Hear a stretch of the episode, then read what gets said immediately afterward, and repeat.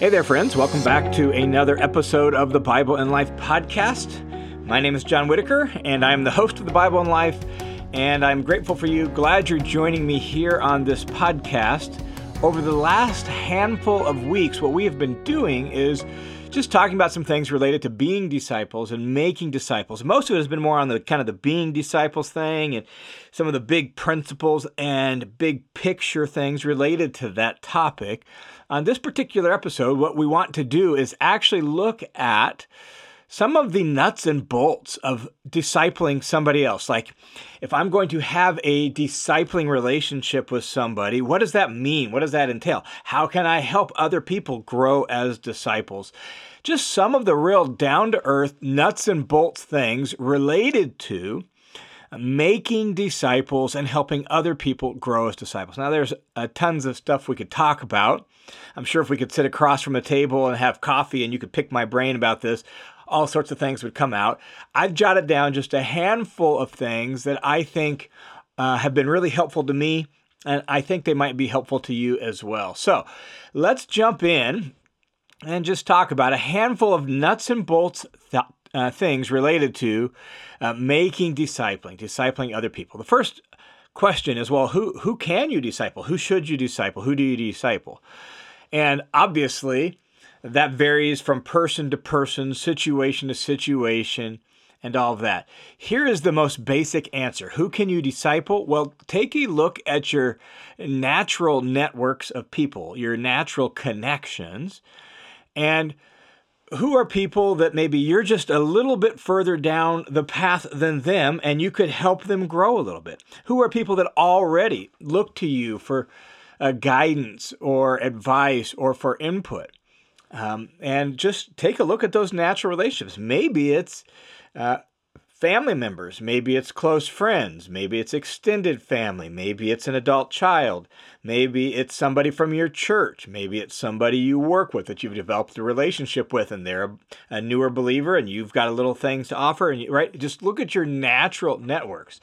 And don't like don't make this like such a, a big, scary, formalized thing that it feels intimidating to them or to you. This is just like, let's let's encourage each other in our spiritual growth and our discipleship to Jesus and all of that. Sometimes um, it's just people coming to you with specific, they, they look to you for specific guidance on specific topics. And that's a form of discipling them, right? Sometimes it's, they really are looking to you for something a little more formalized and they want to meet with you regularly about uh, Jesus and the Bible and questions they have.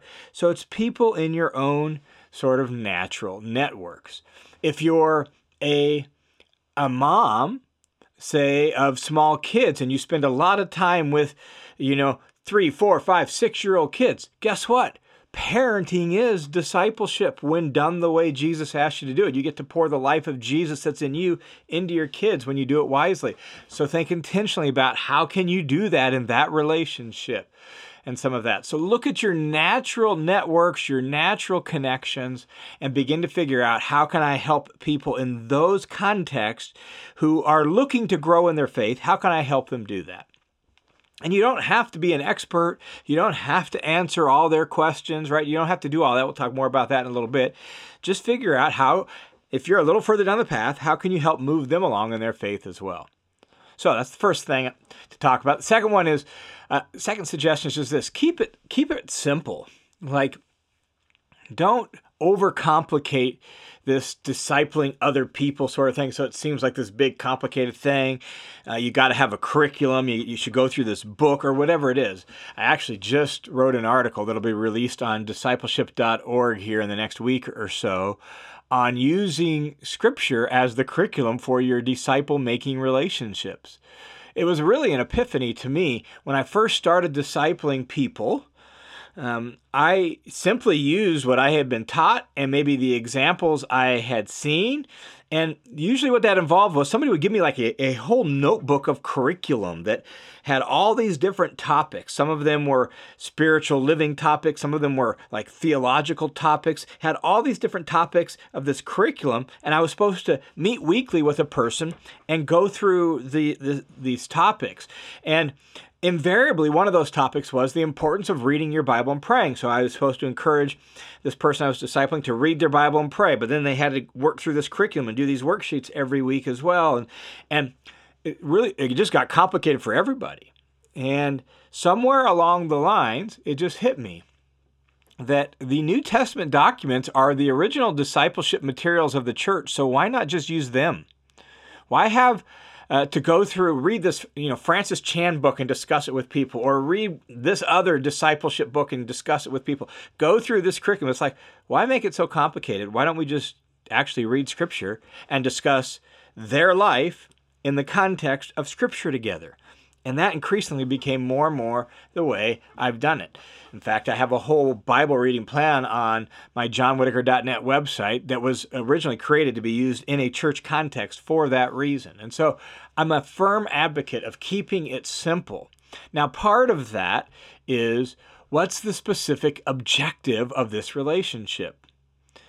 I think it's really clear or really important to clarify the expectations when someone comes to you and wants to be discipled by you, or you you and them both realize, oh, let's kind of do this together. However it comes about, I think one of the most important conversations is that first conversation to really get clear on what the other person is expecting, what they're hoping to get out of it, how often they want to meet, what really works for them, and nail that down. Some things make sense to be sort of longer term uh, relationships. Some things can be just maybe a, a few weeks and can be very focused, and it really just depends. For example, I did not really ever have somebody that intentionally sat down and just discipled me in my faith. That um, back when I became a believer, there just wasn't as much talk about that. It wasn't as common, and even though I wanted it, it just it just never happened. I got bits and pieces from a variety of people, and I think that was helpful to me. It would have been nice maybe to have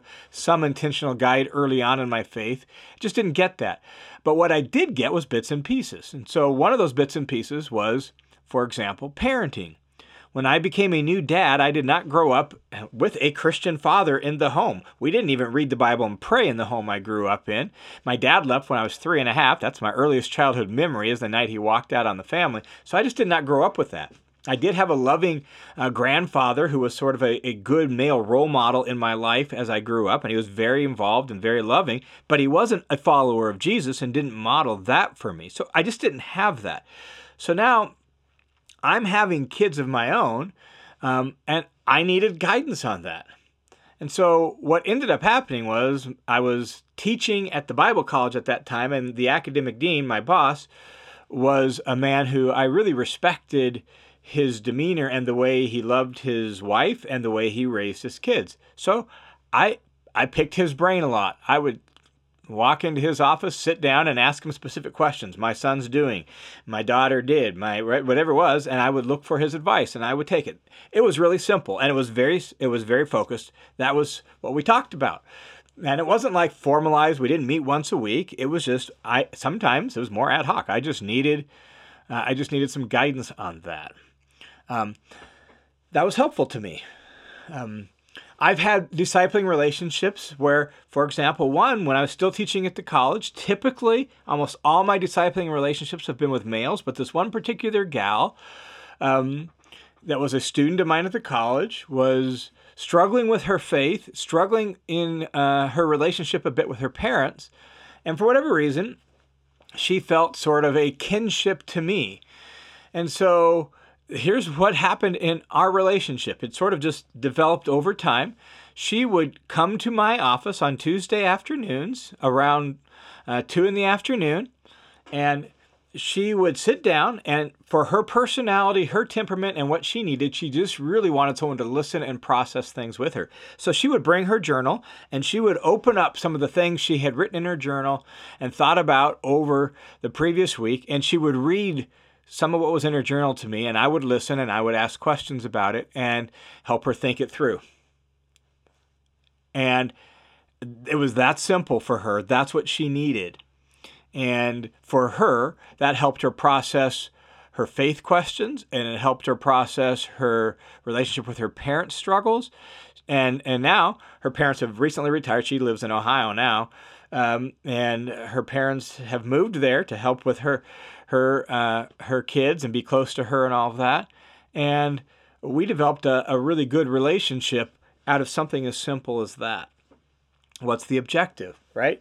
Keep it really focused. Uh, I had another fella who grew up in a Christian home, and his um, at some point he started things he started reading, questions he started having, things he was reading on the internet just really provoked some real doubt and faith questions for him. And our conversation consisted of us getting together for about eight weeks over coffee once a week and him um, bringing up some of his questions and us processing those questions together and thinking those through and helping him realize who Jesus was and that the key thing of his faith was not having all the answers to all his questions, but um, trusting Jesus and following Jesus. For him, that worked. That's what he needed. After eight weeks, he was like, I, I actually think I'm good. I think I, I know who I am and what really matters, and I really want to follow Jesus. And he was good to go. I've had other people for whom it was a weekly get together over coffee where we largely just talked about their life and their prayer life and things related to how to grow spiritually. So, what's the objective? Really get that clear on what somebody needs or wants from you and what they feel like you can provide. And and then don't be afraid to reevaluate that. You know, you get four or five weeks in. Are we heading in the right direction? Do you feel like we've kind of achieved the objective? Or, you know, we can still get together occasionally. Do we need to keep getting together, right? So, just what really is the objective that you're getting together with this person about? What do they need, and how can you help them grow in their faith? I I also think when we talk keep it simple, another important thing is just simple, reproducible strategies. Um, like I said, I've I've done different things where someone came and read their journal to me, and we just talked about that. I've uh, had conversations with people who are wrestling with uh, just objections to the faith and some doubt and some of that, and we've processed some of that together. Um, uh, the simplest way I know to disciple a new or younger believer who's just wanting to grow in their faith is read scripture together and talk about their life in the context of the scriptures. Uh, that's the whole purpose of that Bible reading plan that's on my website that I mentioned. That's what it was designed for. So I had a young man who uh, he really came to his wife grew up in the church kind of walked away and then they both came back to faith around the same time i actually baptized both of them um, at the same time and continued meeting with this young man and he took that bible reading plan and for him the way he's organized and wired he uh, put all the readings in a notebook and he would just jot down in his notebook uh, just some thoughts and reflections from each of the reading. We would get together um, uh, once a week for coffee and we would we would talk through some of the things that were going on in his life, some of the things that were going on in his job, some of the things that were going on in his marriage and, and as a dad and a parent. And we would explore some of that. And we would do that as part of also talking about some of the things that he read in the Bible passages and some of the things they were teaching him about following Jesus. Super simple. Have coffee, talk about his life, and do it in the context of um, reading through Scripture together. Simple, reproducible strategies. I don't think we need to overcomplicate this. I think it's more about uh, helping someone really follow Jesus. Let's make it as simple as possible. Well, one of the things that always comes up when I talk about this with people is well, what happens if they ask questions I can't answer? Well, that's a good question. And the answer to that question is this you say, man, I've never quite thought about it like that before. That's a really great question. Um, let me let me just do some digging, and I'll get back to you next time when we get together. And then you talk to somebody else who maybe you think might be able to answer that question or you think knows a little bit more. You reach out to them. Maybe it's the, the pastor at your church. Maybe it's a, a more knowledgeable Christian friend that you have or something like that. And you look for answers to their questions and you maybe you yourself look for some scriptures that might address their question. And next time you come back with just some thoughts and have that conversation and say, hey, I checked out your question. It was a great question. It actually helped me learn some things myself. I really appreciate you asking that. And you share some of the things you you found out in, in the in between time. And um, the advantage of that is guess what happens? You both learn some things and you both grow in some ways you wouldn't have grown otherwise. Uh, somebody once said that adults learn best on a need to know basis. In other words, it, giving adults like prepackaged curriculum, that's fine, that's helpful, and obviously there's a place for that. But they learn best when they have a question that they're trying to get figured out, and now they need to know the answer. And guess what? They're going to learn best in that moment. And so someone asks you a question you didn't know the answer to. Uh, now you need to know the answer to that too. So you're going to go figure that out. Everyone's going to learn. Everyone's going to grow as a result. And so if someone asks you a question and you're not sure about it, you can maybe give some initial thoughts. But the best answer is just to say, "Man, I'm not so sure about that. I need to think that through. Thanks for asking that. Um, I'll do some digging this week and I'll get back to you." And here's the thing: you don't have to have all the answers. In fact, your personhood, your care your presence with them will actually have as much or more of an impact than your ability to answer all their questions and uh, to, you know, lead a great Bible study or something like that. That's really not what you're supposed to do. It's more this life on life transfer where you take who Jesus is in your life and what Jesus has taught you and what Jesus is doing in your life and you pour that into somebody else. And sometimes just your willingness to show up and be there and listen and care makes all the difference in the world. Um, people are desperate to have somebody be there with them, listen to them, and help them think out loud about things and just hear what they're saying, even if they don't have the answers to all the question. Uh, I like the imagery of it's not my job to fill up their cup. My job is to empty mine, like to pour out what Jesus is doing in my life, what he's taught me, what I know, even if it doesn't fill up their cup, just being with them, listening to them, and sharing the things I'm I'm learning, the things I have learned from Jesus. That's my responsibility to empty my cup, not fill up theirs. And that takes a lot of the pressure off. I don't have to I don't have to be the expert. I don't have to have it all figured out. I don't have to solve all their doubts. I don't have to solve all their problems.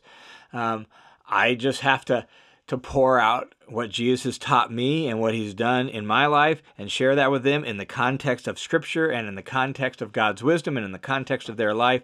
And your presence and your character and your care and your love will make a world of difference in that person's life. So, with that, who is it in your natural sphere of relationships where you could just begin to pour out the wisdom that Jesus taught you through his word into the life of somebody else. Maybe somebody who's just slightly down the road from you, right? They're not quite as caught up with you. Maybe um, in some ways they're beyond you, but in other ways they're not. And you could share that with them. Who is it that you could just, in love and grace, share the wisdom and the truth of God with? In your life to help them grow in their faith. And if we, as followers of Jesus, as disciples, began to engage in those kinds of conversations and those kinds of relationships consistently and regularly, it would raise the discipleship temperature in all our churches. If we realized my job is to help other people grow as disciples too. And we enter into conversations and relationships intentionally to that end. So that's my encouragement to you on this episode is just look at your life and who are you already in relationship with maybe you're already doing that, but you could do it maybe a little more intentionally? Who are you already in relationship with that's like, man, I think we have some things to offer each other. Let's get together and help each other grow in the faith. I encourage you just to prayerfully consider your natural relationships and think about who is it that you could help grow as a disciple of Christ. Hey, thanks for tuning in to this episode of the Bible and Life podcast. The Bible and Life is part of an overall online ministry that includes this podcast and the listener's commentary, and all of that is made possible by the generous support of people just like you. So thanks a ton for your support.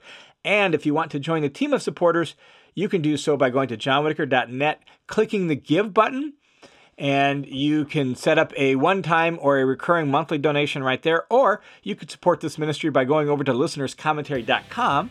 You could join the study hub there for whatever you can afford to give.